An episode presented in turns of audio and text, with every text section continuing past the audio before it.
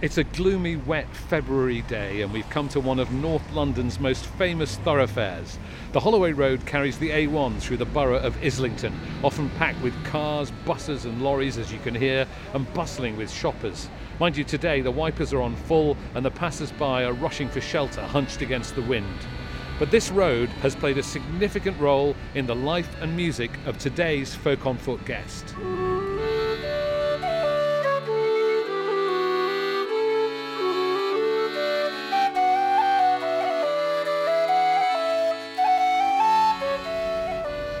Frank Turner has a very different pedigree from many of our previous guests on Folk on Foot. For one thing, he started out as a punk musician. For another, he was at Eton College at the same time as Prince William. He also has a first class degree in modern history from the London School of Economics.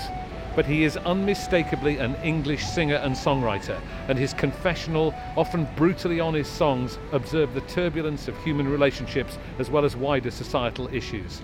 And he's just as much at home playing solo gigs in small venues as he is on arena stages with his band, The Sleeping Souls.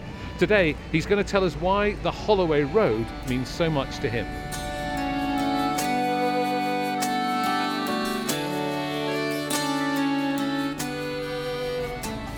Lovely day. Isn't it a glorious British spring day? Is it spring yet? I don't know, nearly is, but it's throwing it down. It is Let's throwing it be clear about that. I mean, we've agreed to walk in North London in February, so Yeah. it's our own fault. slightly bonkers. We're just outside Archway Station at the top Yes. of Holloway Road. Why have you brought us to Holloway Road? My whole life lays on this road in a funny way. Uh, looking up the hill past Archway Station, my grandmother lived up there, and my dad and his brothers and sisters were raised up there. I was raised just outside Winchester, but as a kid, at the weekends we'd come up here. And my mum always says that even from about the age of two or three, I'd get out of the car in Archway and kind of go, "Yeah, this is me." Um, home here. Yeah, I just it just immediately sort of grabbed me, and I think that was London more than this area specifically at the time. But it just, you know, my first ever tube journey was from Archway Station when I was about 10, I reckon. My cousin took me into the West End and that kind of thing. So, you know, there's, a, there's an awful lot of stuff around here, and we're going to get into lots more of it as we walk down the hill. There's some musical landmarks down the hill. Many, both personal and indeed historical. All right, let's get going then. So Let's- let's 1.8 miles this road apparently. Uh, yes, um, first mentioned in 1318 in the Annals of the Bishop of London as a cattle driving path from the Midlands down to Smithfields Market. But it's a holloway. A holloway, technically speaking, is a path worn below the surface of the land by human or animal footfall, covered by trees. So this would all have been covered by trees. yeah, it doesn't Uh, look like it now, does it? Or as we no, go past Aldi. I mean, there's there's um, there's lampposts that look like stunted trees. and there is a, there is a park halfway down, isn't there? Isn't the Whittington Park Uh, near there, here? there's, there are little bits and bobs. It's funny you should mention Whittington though, because that's the other thing about this area. The Whittington Hospital is just up there, so called because apparently this is where, just up there, there's a statue of a black cat, because that's where Dick Whittington, when he was leaving London as a youngster, having had his dreams dashed, was uh, sort of minded to turn around and glance again at London, and he saw the streets paved with gold. right. Um, and that was from just next to Archway Tube Station. that was before they built the KFC. That was before the KFC and the estate agents and the organic vegan shop that's new. exactly. Um, I have to say, I personally have moved just about half a mile away from here. so um, you used to live around here, did you? I've lived in about eight places, either on or just off the Holloway Road in my time, one of which was just down there actually. When Um, did you first come to live in this area? Well, how old were you? basically, as I say, I sort of got to know the north end of the road, and then, as we will get to, when I discovered the existence of punk rock as a concept in the late 1990s, a lot of the punk shows that I went to would be at the Garage, which is the southern terminus of the Holloway Road, and that immediately felt quite sort of neat in a way, should we say. So when I turned 18, I finished my last A level, and I went home, and I left home 45 minutes later in my mate's car and moved to London. And you just couldn't wait. I couldn't wait. I mean, the- the- it was always my smoke. plan. Yeah, I mean, the thing is, first of all, my parents and I don't and didn't see eye to eye on political and cultural matters. So we say? With and, and I love them very dearly, but also there's just not much underground punk rock or culture or anarchism or anything like that in rural Hampshire. In. Meonstoke. No, there's, No. there's not much of that. Um, And when you say your parents and your, you don't see eye to eye, what sort of music would they be listening my to? home? parents listen to classical music and church music. Right. They don't really believe in drum kits, um, or indeed electrification. so how did that music come into your life? Where did you find it? Uh, a friend of mine's older brother was an Iron Maiden fan, and he had an Iron Maiden poster in his bedroom, and I was playing Games Workshop, which I was very into, Orcs and Goblins and the like. And I thought that it was a Games Workshop poster, but it wasn't. It was a band, and that fact blew my mind that there could be a band that was cool enough to have a zombie. And then, then I got into Nirvana, and then I got into punk rock, and it went from there. But, the, But Iron Maiden are really the specialist subject, aren't they? Because that's what you did on Mastermind. it is what I did on Mastermind, and always said I would since I was a kid. But, But you uh, know everything about them. You scored 20 points, didn't you? No, I didn't. Uh, the thing is, they asked me a couple of questions about Maiden in like the 2000s, which really threw me. Because I'd started learning, they formed Christmas Day 1975, of course, as we all know. and uh, I didn't get a full scorecard on Maiden, but I did win. So uh, all was well, and I have the trophy at home and I have a tattoo on my leg. So, what was it like for a, a lad brought up on church music and classical music suddenly to be injected with Iron Maiden? remarkable, um, uh, vitalising, should we say. You know, I love Maiden to pieces, but I think it was more just the energy of rock and roll music in general. That was my musical life for a good sort of 10, 15 years until I then discovered more singer-songwriter acoustic kind of music. We'll talk more about that in a minute because Springsteen. that was a sort of transformation, wasn't it? Yeah. But I'm just interested in how your parents reacted then when you first started wanting to play this stuff at home and then wanting to make music of that kind. I'm going to say badly. Um, Did they try to stop you? I wouldn't say they tried to stop me. I got a cheap electric guitar for Christmas from an Argos starter pack. My best mate lived next door and he had a drum kit, so we played together. But they weren't enthused about the music. I was banned from buying Kerrang magazine for a time after I bought a copy home that had a feature on a band called Cannibal Corpse, uh, which my mother was not super stoked about. I mean, this is one of the things. Music to me has always been something I've had to do slightly in opposition. You know, I never really studied music. I didn't get a music degree or anything like that. I can't read music. It's a strange thing because I know it makes me sound like an adolescent. But like in a way, you know, I have friends who got brought up on their parents' record collection, encouraged every step of the way, and that's just completely foreign to me as an experience. To me, music is a thing. I didn't know anybody who liked the kind of music I liked. You know, one or two exceptions to that.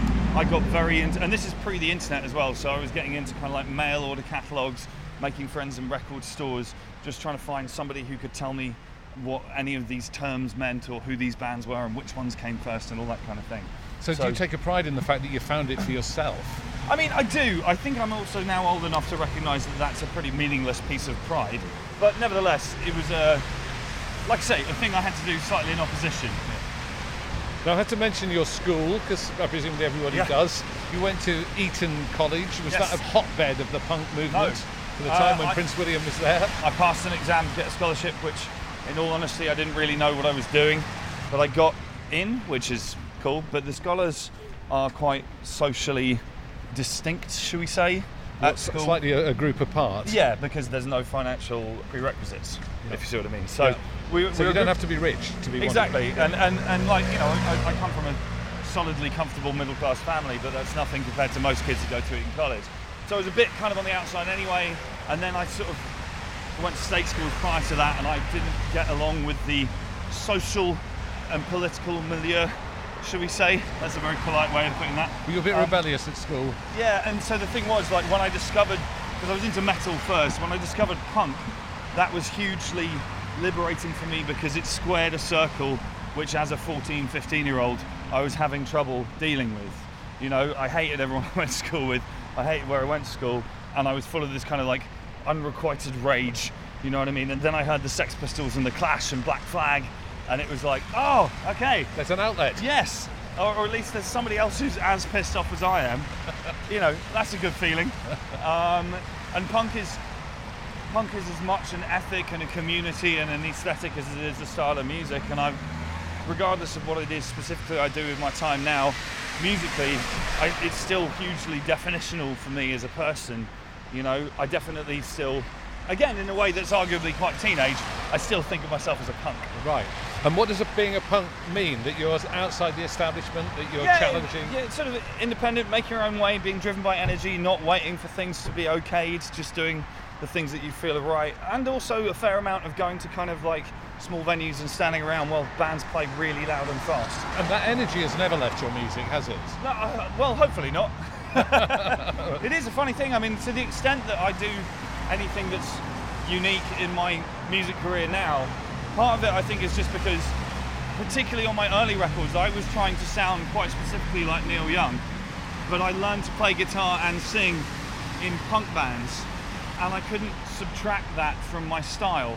I'd play a song and I'd be like, "Doesn't it sound like Neil Young?" and everyone would go, "Not really." Um, and uh, It's going very, very fast. yeah, or at least you're singing really loudly. Yeah. And there's quite a lot more swear words than Neil Young usually uses. um, so yes, that I think is kind of at the core of my musical DNA. And so then, unlike Bob Dylan, you went acoustic. So he went electric.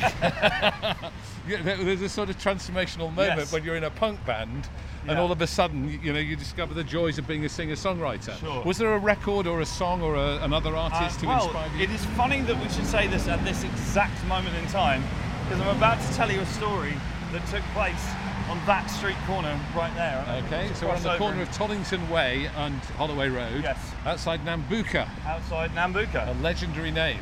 So, I went to London School of Economics and I had a student house shared with altogether too many people that was just down there. And I lived there for a year.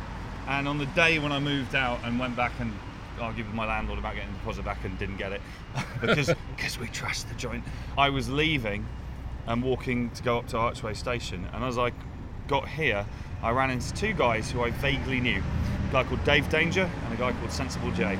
And Dave Danger used to work in a record shop with the guy who played drums in Million Dead, the punk band I was in at the time. And Jay I didn't know. But the two of them grew up together in Braintree in Essex. And they'd moved to London to DJ indie clubs. That was their dream. And I ran into them right here and I said, What are you guys doing here? And they said, Oh, well, we've just moved in upstairs at this pub and we're taking it over. Nambucca. And I said, Well, that's annoying because I've just moved out of a place that's literally crawling distance. And they said, Well, you can still pop by. At the time, the upstairs rooms at Nambucca were sort of only an inch or two above a squat. And the downstairs, it's a nice big pub, it's a classic North London boozer, but there wasn't, it was dead all the time. And the owner was kind of struggling and wondering what to do. And these two mad kids from Essex came in and said, We'll set up a scene. And the thing about Dave and Jay is that they're the two most sociable people in the whole world and they know everybody and they set up these clubs. And within a couple of months, this place was booming and they started putting on gigs here. And indeed, Dave formed a band called the Holloways, and it was quite indie rock for a time. So we would run a club called Frog on Saturday nights, Club Enemy on Friday nights, and quite often it was a very chemically assisted scene, shall we Okay. say. So we'd get to a Sunday of any given weekend, and everybody was exhausted and hadn't really slept and was really in a strange place emotionally. And Jay had the idea to put on folk nights on Sunday afternoons called Sen- well, no drums. We were all over, over, all banging beats or whatever. We've been through all of that. So Jay decided to put on a folk night called Sensible Sundays, and it was sort of a cross between an open mic and then a few booked acts at the top. But it was very punk in the sense of like anyone could play. So I started going to that, and Jay was playing under the name Beans on Toast. He definitely predates me as an artist. He had a little guitar, he knew three chords, and he sang the truth. And he sang the truth about us. And there was one Sensible Sunday where he wrote a song about the weekend we'd had the previous week and the mad stuff we got up to.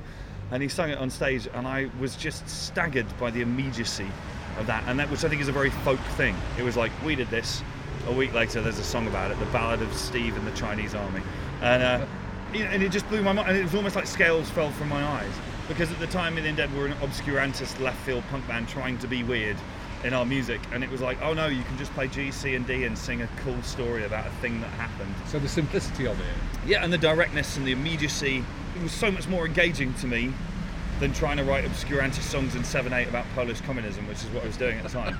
and, uh, and it really sort of captured me. So I started just hanging out here and eventually staying here all the time upstairs. And, and Well, Nambucca- living here. yeah, I mean, I didn't have a room at any point, but nor did quite a lot of people.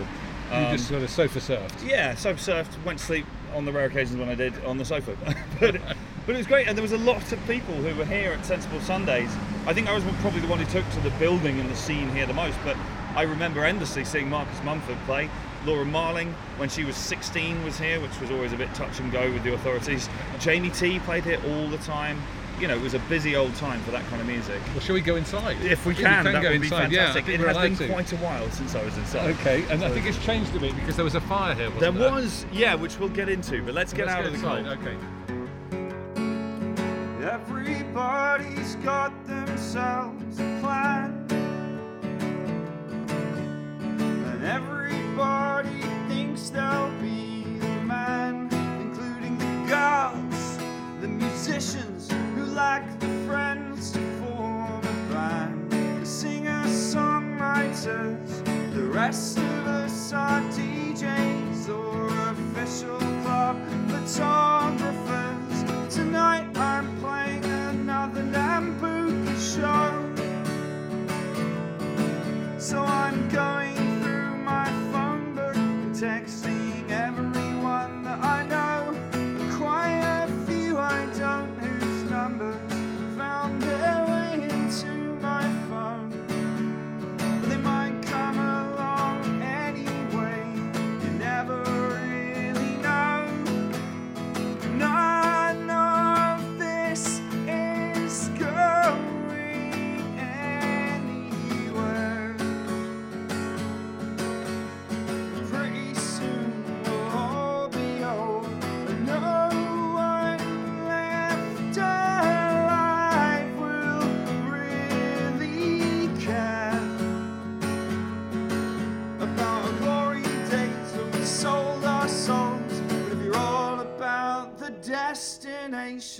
take a fucking flight. We're going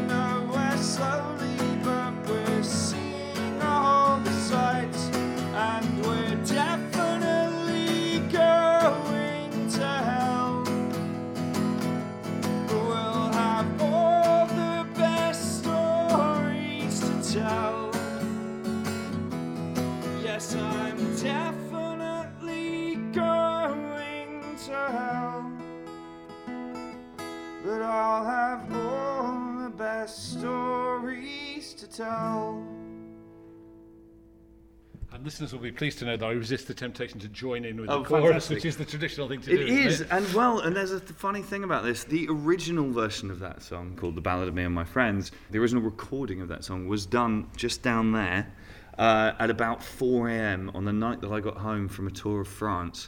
Because I wrote that song whilst I was doing a weird DIY punk tour in France, and I was missing this place, so I wrote a song for it.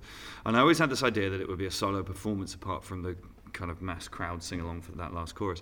So I came home and we got into, stuck into a party here, and I sort of told everybody about this new song that I'd written. And Jay got his laptop out and put it down, and I taught everybody the part and played it, and everybody sung along. And I just thought it was going to be wonderful to never record it other than this, and it would just be this, you know, sort of field recording almost that was recorded in the room that it was about and all the rest. Unfortunately, on listening back, um, we were all wasted and I played it way too fast and it was just horrendously out of key and all the rest of it. So um, I did actually release that version on a rarities compilation a couple of years ago and it's not very good. um, but um, it's quite moving to me to play that song in this room. So, how to describe the ambience? Well, it's my favourite type of place in the world in that it's a sticky floored small gig venue with a stage and a PA and some lights and just enough space for about 200 people to get in here. So it's changed because there was a fire. When it was fire so happen? 2008 there was a fire here and essentially that was the moment when our gang moved on because uh, all the rooms upstairs were kind of destroyed and there's a lot of fire damage. Um, it's funny coming into it now. I mean, I haven't been here that much since because it was quite a traumatic moment in my personal and musical life. But like Just traumatic in the, in, well, associated with the fire. Or associated with the fire. I mean, no, no one was hurt time? in the fire, but um, you know, this had been our base, and, and I suppose on some levels I kind of imagined that it would never end. And in a funny way, looking back now, given that there was probably five glory years here, I'm actually quite glad that it had a line drawn under it in a way, because otherwise it would have petered out and got weird. And it was very much a case of like there was a complete turnover at that point. They rebuilt, which I'm very pleased about, and it is still a thriving small music venue in North Which London. is an extraordinary thing given the number of small music venues that have been lost, yeah, it? This definitely. is still going. And long may it continue. You know, it's funny the stage has moved a bit. It was more in that corner, and it's now flush against the wall, which is better. Um, look, you walk in, you're just like, oh yeah, that's where the stage should go. Um, but But does it do your head in a bit coming in and finding it slightly altered? It's, I mean, less now with the passage of time. And, you know, I guess on just on a lot of levels, you just have to accept that things change, but there's a part of you that doesn't want them to. I've never been back to the house that I grew up in after my parents divorced because I think it would do funny things to me emotionally. And this is obviously not quite the same. Uh, but nevertheless, it's, I mean, I, the things I've seen in this room, good lord. I mean, in the gigs that I played and that I saw in here, I saw Babyshambles' first ever gig was in here, and I was manning the sound desk for that. So, uh, and I pl- there was a Nambucca birthday party. Essentially, somebody found out that the building was going to be 100 years old, or possibly like 115 years old, or something. But it was just a rubbish excuse to have a massive party. And we had two nights, Saturday and Sunday, and Holloway's had headlined Saturday, and I headlined Sunday. And no one left or went to bed at any point between the two nights. It just carried on and That on must have been on. so extraordinary, wasn't It it? was nuts. And it raises the question for me of just listening to it whether you thought you were going to be famous when you were doing these things here, whether that was your aim or whether it was just playing the music for its own sake. I, it's an interesting question, and I think the thing is for me is that like it's not that I was actively not interested in success. I mean, I certainly pursued the avenues that might lead to it. But I think one of the things for me that's sort of important for me personally to say, I'm not sure anybody else really cares about this or should, but there's definitely a sort of idea among some people that I gave up being in hardcore punk bands and started playing this kind of music because I wanted to be successful, which is an opinion that comes from the fact that I have been more successful, wildly more successful than I ever was in a punk band.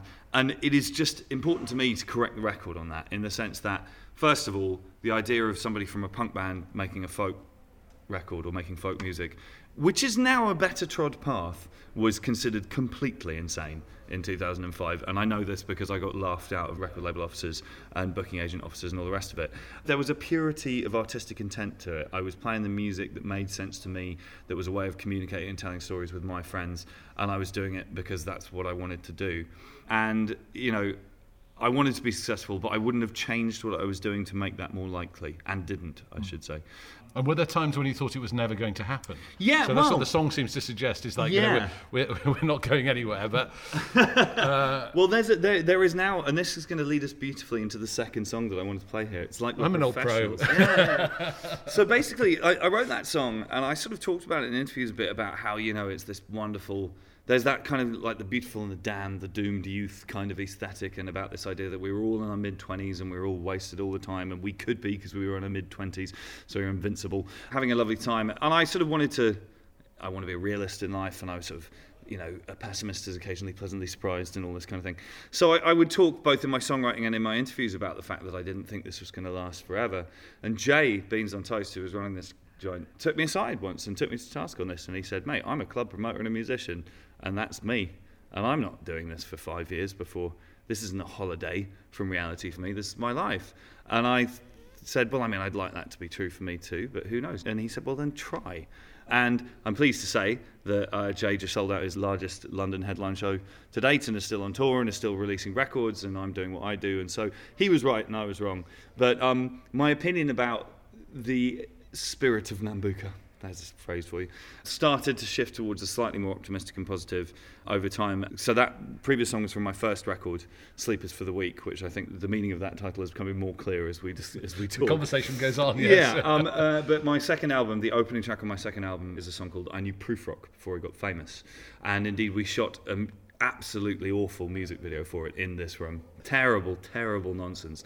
Uh, it's a uh, reference to T.S. Eliot. it is a reference to T.S. Eliot, and, and it's a joke. It's an obscure literary joke that has nothing to do with the lyrics of the rest of the song.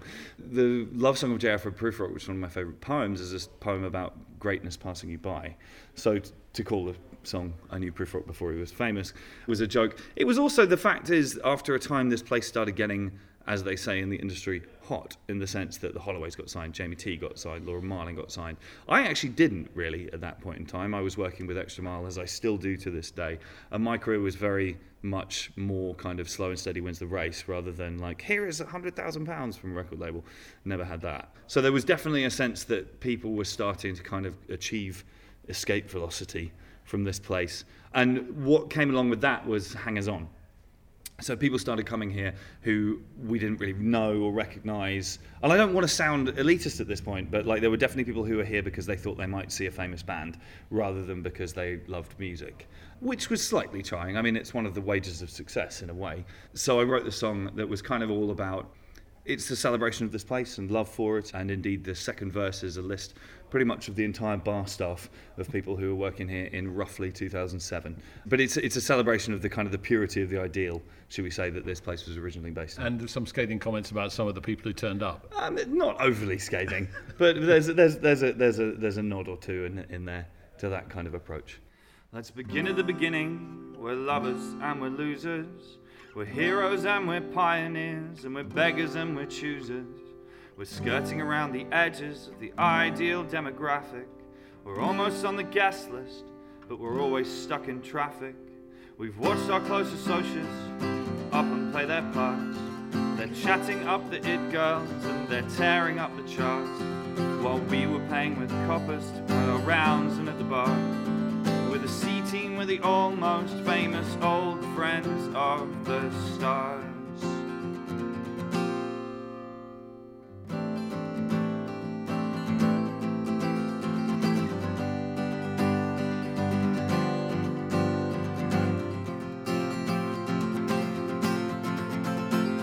Now Justin is the last of the great romantic poets, and he's the only one among us who is ever gonna make it. We planned a revolution from a cheap Southampton bistro. I don't remember details, but there were English boys with banjos. Is us and Georgie standing on a wooden chair, and he sings songs. He slays dragons, and he's losing all his hair. And Adam is the resurrected spirit of Gram Parsons, implanted a rhinestone South London. And no one's really clear about Tommy's job description. It's pretty clear he's vital to the whole damn operation. A Dave Danger smiles at strangers, treats the safest girl I know. And Someone Hobbs will scamper up to victory in the city we call home but we won't change our ways.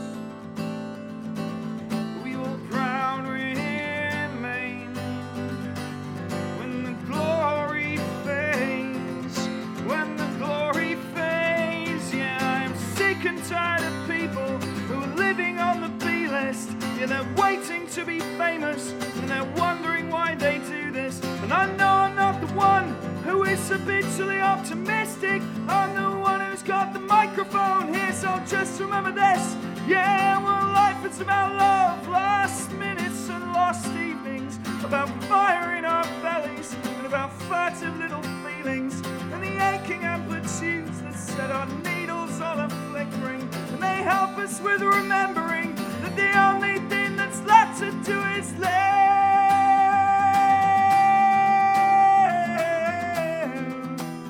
Yeah, the only thing that's left to do is live. After all of the loving and the losing, all the heroes and the pioneers, the only thing that's left to do is get another round in at the bar.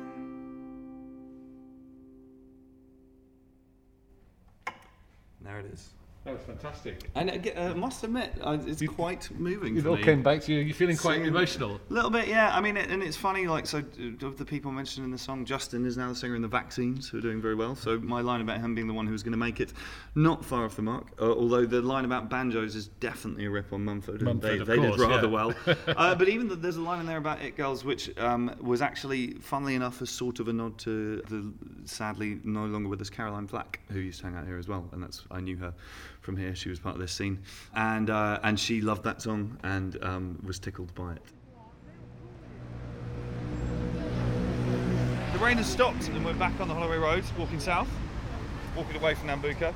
Of course, Nambucca is not the only bit of music history on this road. It's not just about me prattling on about my past, but also further down we're going to walk past where Joe Meek, the famous producer, invented modern recording techniques, or most of them. And Johnny Rotten, John Lydon from the Pistols, lived around here as well. So um, there's there's lots going on. So it's kind of here. musical road. Yeah, definitely. Um, but it's also, I, I always feel that the Holloway Road is a transitory place. It's a thoroughfare. You know, it's not like Camden or Hampstead or these places that are sort of destinations. It's a route between one place and another. But I kind of like that because it means that it's constantly flowing and constantly changing. And one of the things I always think about that living in London in particular has taught me is to embrace change conceptually. You know, people who bang on about, well, London's not like it was when I was young. The answer to that is, well, that's the point.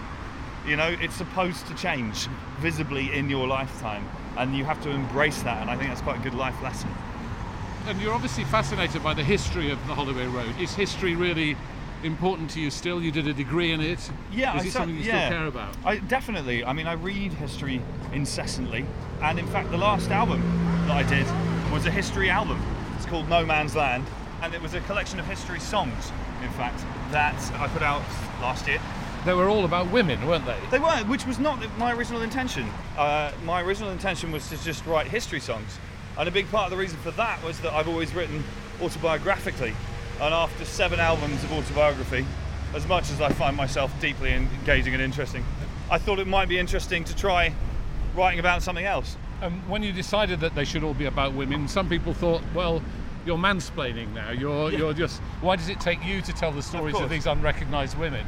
Well, so as I said, I mean, one of the things was that the, the, the theme was emergent, should we say. I started trying to tell stories that I felt were undertold, and then after about five songs in, realised they're all about women, and that was a road I chose to follow. In terms of the criticism that I'm a man telling these stories, which I expected, of course, I would flip the question on its head in a way. I was always going to make an eighth album. I'm going to make a ninth one, and it just struck me that of all of the things I could use my platform and my existing audience to discuss, that was more interesting than writing a record about men from history, or indeed another 13 songs about my car crash of a love life. Although I did recently get married.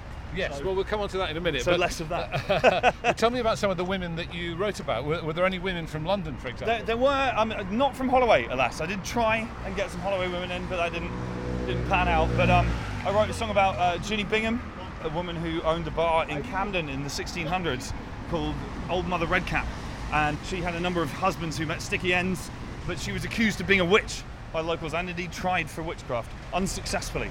And her bar survives on the spot to this day. There is the World's End, which is in that place. But she ran a bar that was, the record says it was for sort of outcasts and outlaws and misfits. And given what Camden is now, and certainly what it represents to me, it seems like a wonderful bit of history to celebrate. And again, not that many people seem to know about it, so I wanted to tell that story. And William Blake's wife. Yes, Catherine Blake, who was very important in the world of William Blake in the sense that she kept him sane and clothed quite a lot of the time. He had a habit of getting naked in public. Um, but also, uh, after he died, she essentially catalogued and protected his work. And it's unlikely that the pre Raphaelites would have been able to engage with it, experience it, and understand it in the way that they did if it hadn't been for her efforts. So she is deserving of a, of a tip of the hat of art history, in my opinion. And then the last track on the album is about your mum, Yes. isn't it? You know, why did you decide to include her in the list? Well, my mum, um, I had the song. And it's I a song, it's a kind of apology song, is it? I, I would say that it's an acknowledgement song. Essentially, my mother went through a fair amount of shit when I was young, in a way that I didn't really fully appreciate at the time because I was a child. But my mother suffered a fair amount of emotional abuse from my father, and my mother not only withstood that but protected her children from it as well. And you have that moment where, as an adult, you start understanding your parents as people, and indeed, sort of, you know, looking back over the things you can remember with that new insight. And I sort of realised that my mum had been through a lot and had done a lot for us, and that was deserving of acknowledgement.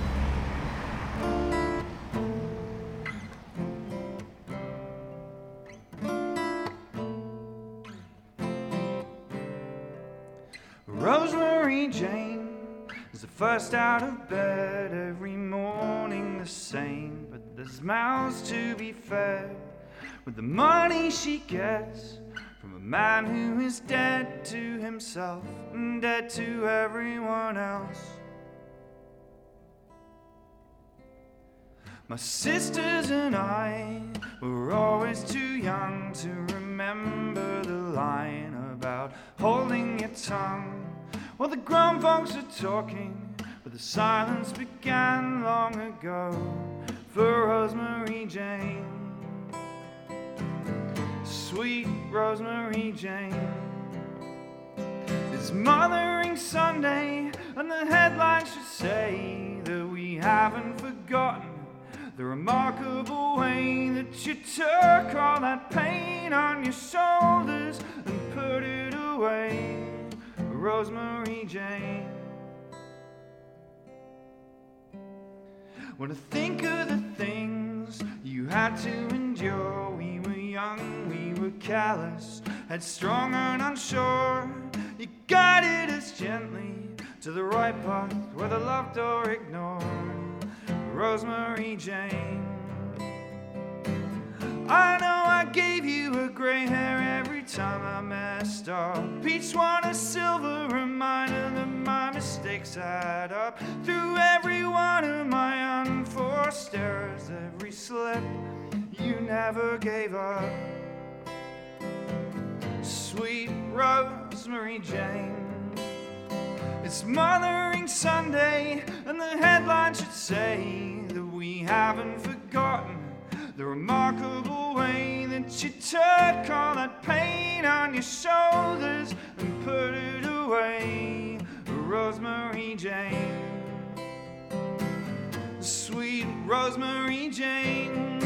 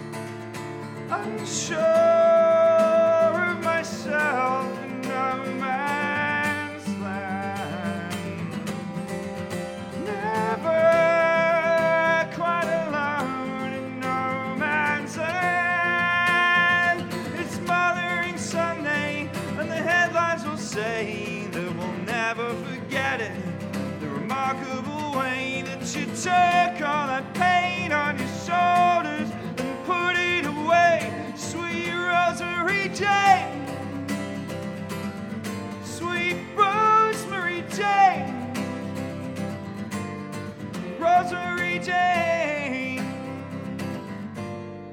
Rosemary Jane. And did you, in a way, want to say sorry for your own behaviour when you were younger? a little bit of that in there as well. I mean, I think like any teenager, I was a bit of a handful from time to time, and that certainly probably didn't help what the, the other things my mum was dealing with at the time. But uh, we've made our peace now.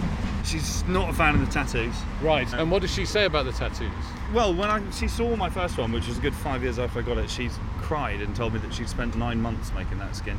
So, uh, not a fan. She, I threw her for a loop by getting her initials tattooed on my wrist a few years ago. But we are, funnily enough, standing pretty much outside. I think it's just over there. There used to be a tattoo shop there where I got. Uh, Whoa, so lorry just hit uh, Bollard yeah, uh, just in front of us. not brilliant driving. So the tattoo shop was there where you got them done. Yes. And did she exert a price? I wonder. Um, there was one there was one occasion, yes, where um, I got the backs of my hands tattooed, which is what's known in the tattoo world as a job killer. because you can't get a certain, certain, certain, certain types of jobs. Yeah, Right. and she was not stoked about that. So my mother helps out with the local village school in rural Hampshire, where she still lives, and they have an annual kind of school fete, school one day festival, whatever you want to call it. And she'd been asking me to play for years, and I'd been fobbing her off. And then I got my hands tattooed, and she said that I could either play the school fete or I could wear gloves for the rest of my life whenever I came home. So I agreed to play it, but I hadn't realised it was on the same weekend as Glastonbury. Right. So- So, so- did you have to play Glastonbury and then yeah, go to the school fete I, I played my, I think, third and final show at that year's Glastonbury at about 2 p.m. and then got in a car and drove to Hampshire and played a gig in a school fete that night. Which was the best gig? That depends on who's asking the question. I mean, I think it probably, I was less tired for the Glastonbury show, should we say. But then my, my mum introduced me at the school fete, which is something. That's a moment, isn't it? Yeah, definitely. It was good. Let's keep moving. Let's keep going. What's this road here? To- This, this is Tollington Road. We were on Tollington Way earlier. Tollington, incidentally, was the name of the central area of Holloway because it's where the toll was on the cattle droving path for a long time, so there was a separate village there. But I lived here on Tollington Road. It was the first kind of adult place that I lived. It was about nine years of sofa surfing, essentially. I didn't have my own place. Part of the reason I toured so hard in my early days is because I would exhaust people's patience socially. throw you out of the house. yeah, even at Nambucca, there was only a certain amount of time you could sleep in the hallway without paying rent. but then in 2012, after we'd done the Olympics, of all things, I decided that maybe I could be somebody who actually lives somewhere. So you've done the Olympic opening ceremony. Yes, and I'd headline an arena show, and I And thought you didn't have a place of your own. at that point, no. Right. But and so immediately afterwards, you decided you better get one. Well, I figured that you know that was probably permissible at this point. So me and Dave Danger, who had moved on after the fire at Nambucca, got a place together here on the uh, on, on Tollington Road uh, in 2012. We lived there together for about five years. How many rooms did it have? Two, Right. one, one for Dave. Well, three if you include the kitchen. Well, then we've got to the upmarket end now because we're going past the little Waitrose. uh, so obviously things are going up in the world, and we're heading towards Highbury Corner. Well, yeah, we are. So Highbury, Highbury Corner is just here. Are they still digging it up? A friend of mine pointed out that the recent roadworks on the Highbury Corner have taken longer than it took Alexander to reach India. Um, where we're standing right now, I have a story about this bit of This pavement. bit. So, when I was a teenager, I initially got into metal, then I got into punk rock. And the type of music that's known to the world as hardcore, as in hardcore punk, is sort of a mix of metal and punk. And I had triangulated this fact and realised that hardcore might be cool. I hadn't heard me because this again pre the internet, pre Spotify, pre anything really. So I didn't really know what any hardcore bands were. So what sort of age were you now? That Uh, 16, 15 or 16. Um, in fact, it was 15 because uh, it was the 8th of December 1997. I happen to remember. Um, exactly. Yeah. Are you a bit like that with A little bit, yeah. You count all the numbers, all the shows I do you do, you? my show numbers, yes. Yeah. But yes, I've been looking in the listings in, again, probably Kerrang magazine, and there was Agnostic Front, who are a New York hardcore band, were playing here with a bunch of other New York hardcore bands. And we should and- say this is the garage. This is the garage, yes. And I called a couple of friends of mine and we decided to go. And we walked out of Hibernism to the tube station, which is just over there. And we crossed the road and we got here way early, as you do when you're a kid, before doors, and sort of joined the front of the queue, which would have been right here. And then I had this wonderful, magical moment that I will never forget of learning of the existence of an underground subculture. Because one by one, people just started appearing out of the dark. It was December, it was dark, and it was cold. And just a guy wearing a Sick of It All t shirt came and stood behind us. And then a couple of more people came out wearing other hardcore shirts. And, you know, I wasn't even aware of the sort of hardcore fashion thing at the time, which was a mixture between kind of metal and punk and sportswear, and a lot of people with baseball caps and you know, a lot of kind of wallet chains. This was the 90s, of course. A lot of piercings and tattoos and funny hair and all the rest of it. And we felt really out of place because we weren't wearing any of those things. But it was like something coalesced out of nothing into something. And then the doors opened and we went in and we saw our first ever hardcore show. I think we can go in ourselves. I would love let's, to let's do that. Get I. I know this room so incredibly well. Very appropriately, it's painted black. It is, yes. it? Well, this is a building that has undergone a number of renovations in my time, and if we were incredibly bored and indeed boring, I could wax lyrical about the different eras of men's toilets in there and that kind of thing. um, uh, it's safe to say it's currently in better shape than it has been. Hello. Hi, hello. Hi. Hiya. Coming through these hallowed doors.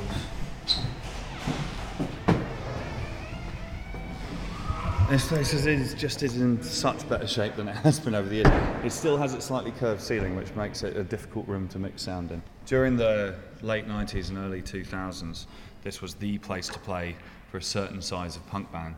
And I came here, I mean, three nights a week, every week, for a good decade. So I, and I saw everybody. I saw Rancid, I saw Descendents, I saw No Use for a Name, I saw Lagwagon, I saw like NOFX, like everybody played here. And indeed, the other day somebody dug up some footage on the internet of a band called Knuckledust, who were the UK hardcore band at the time. It's them headlining Evil Fest here, uh, Evil Fest '99, and uh, I'm just bang front and centre at the front row. And so you're going to sit on the stool at the bar Yes. and sing a song which will conjure up. Yeah. Yeah, Something not in a that. very punk No, way, well, actually. you'll see. You'll see. I mean, it's an acoustic guitar, which would have surprised me. If you could go back to me, age 16, in this room, and tell me that I'd sit at the bar and play a song on an acoustic guitar, I might be a little perplexed. Uh, but it's a song that I wrote that was on my first album called Back in the Day, which is a sort of hymn, a tribute to hardcore shows in the 90s at a place like this.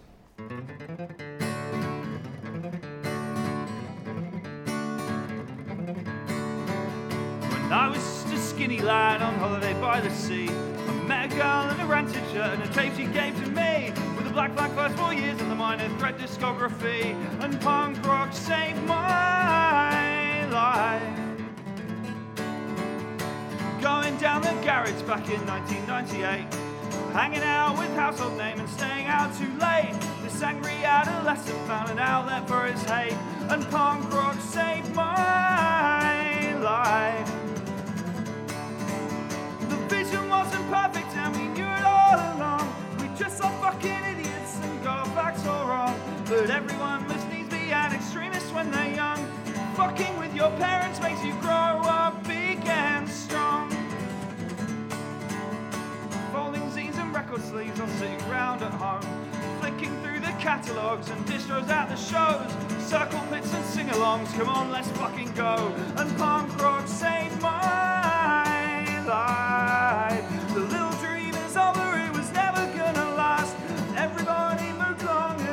in the past. But when I was just 16, I pinned my colors to the mast. Ink that's in my skin. The attitude in every song I sing. We didn't change the world, we didn't win. We probably didn't even save my life, it's true. But I bet we had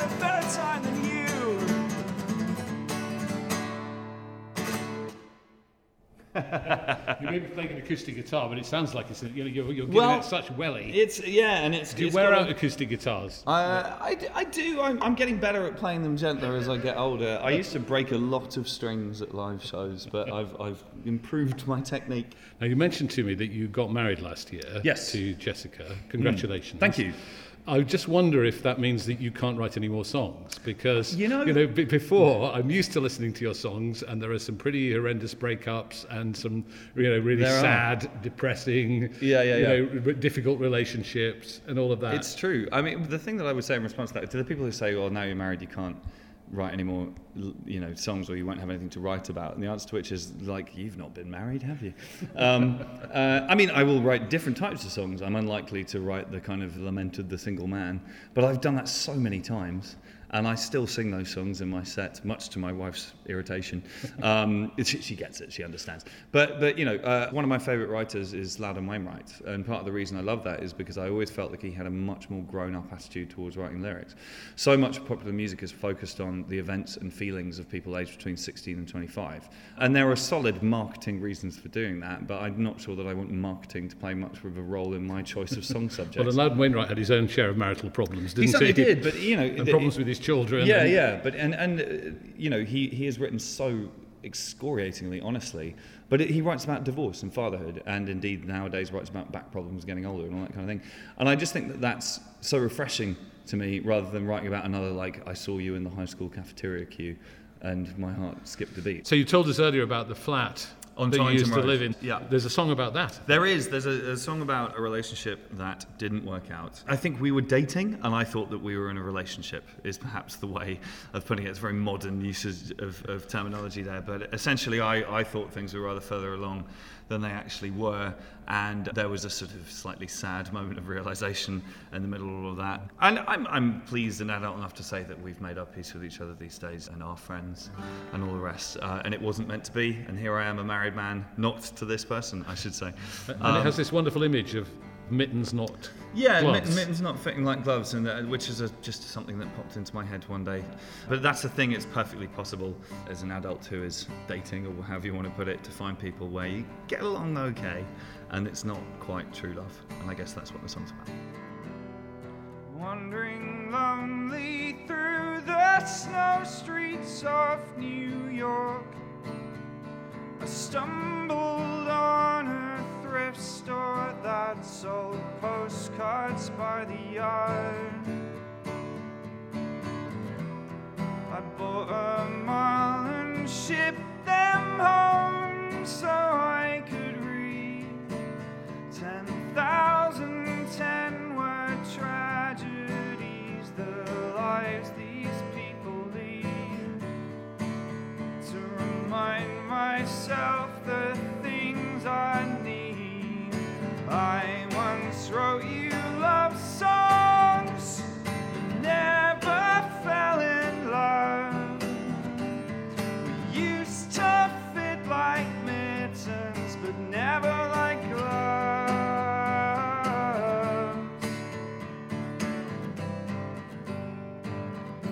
You left me feeling like we never really been in love. Huddled homebound in my place in Holloway.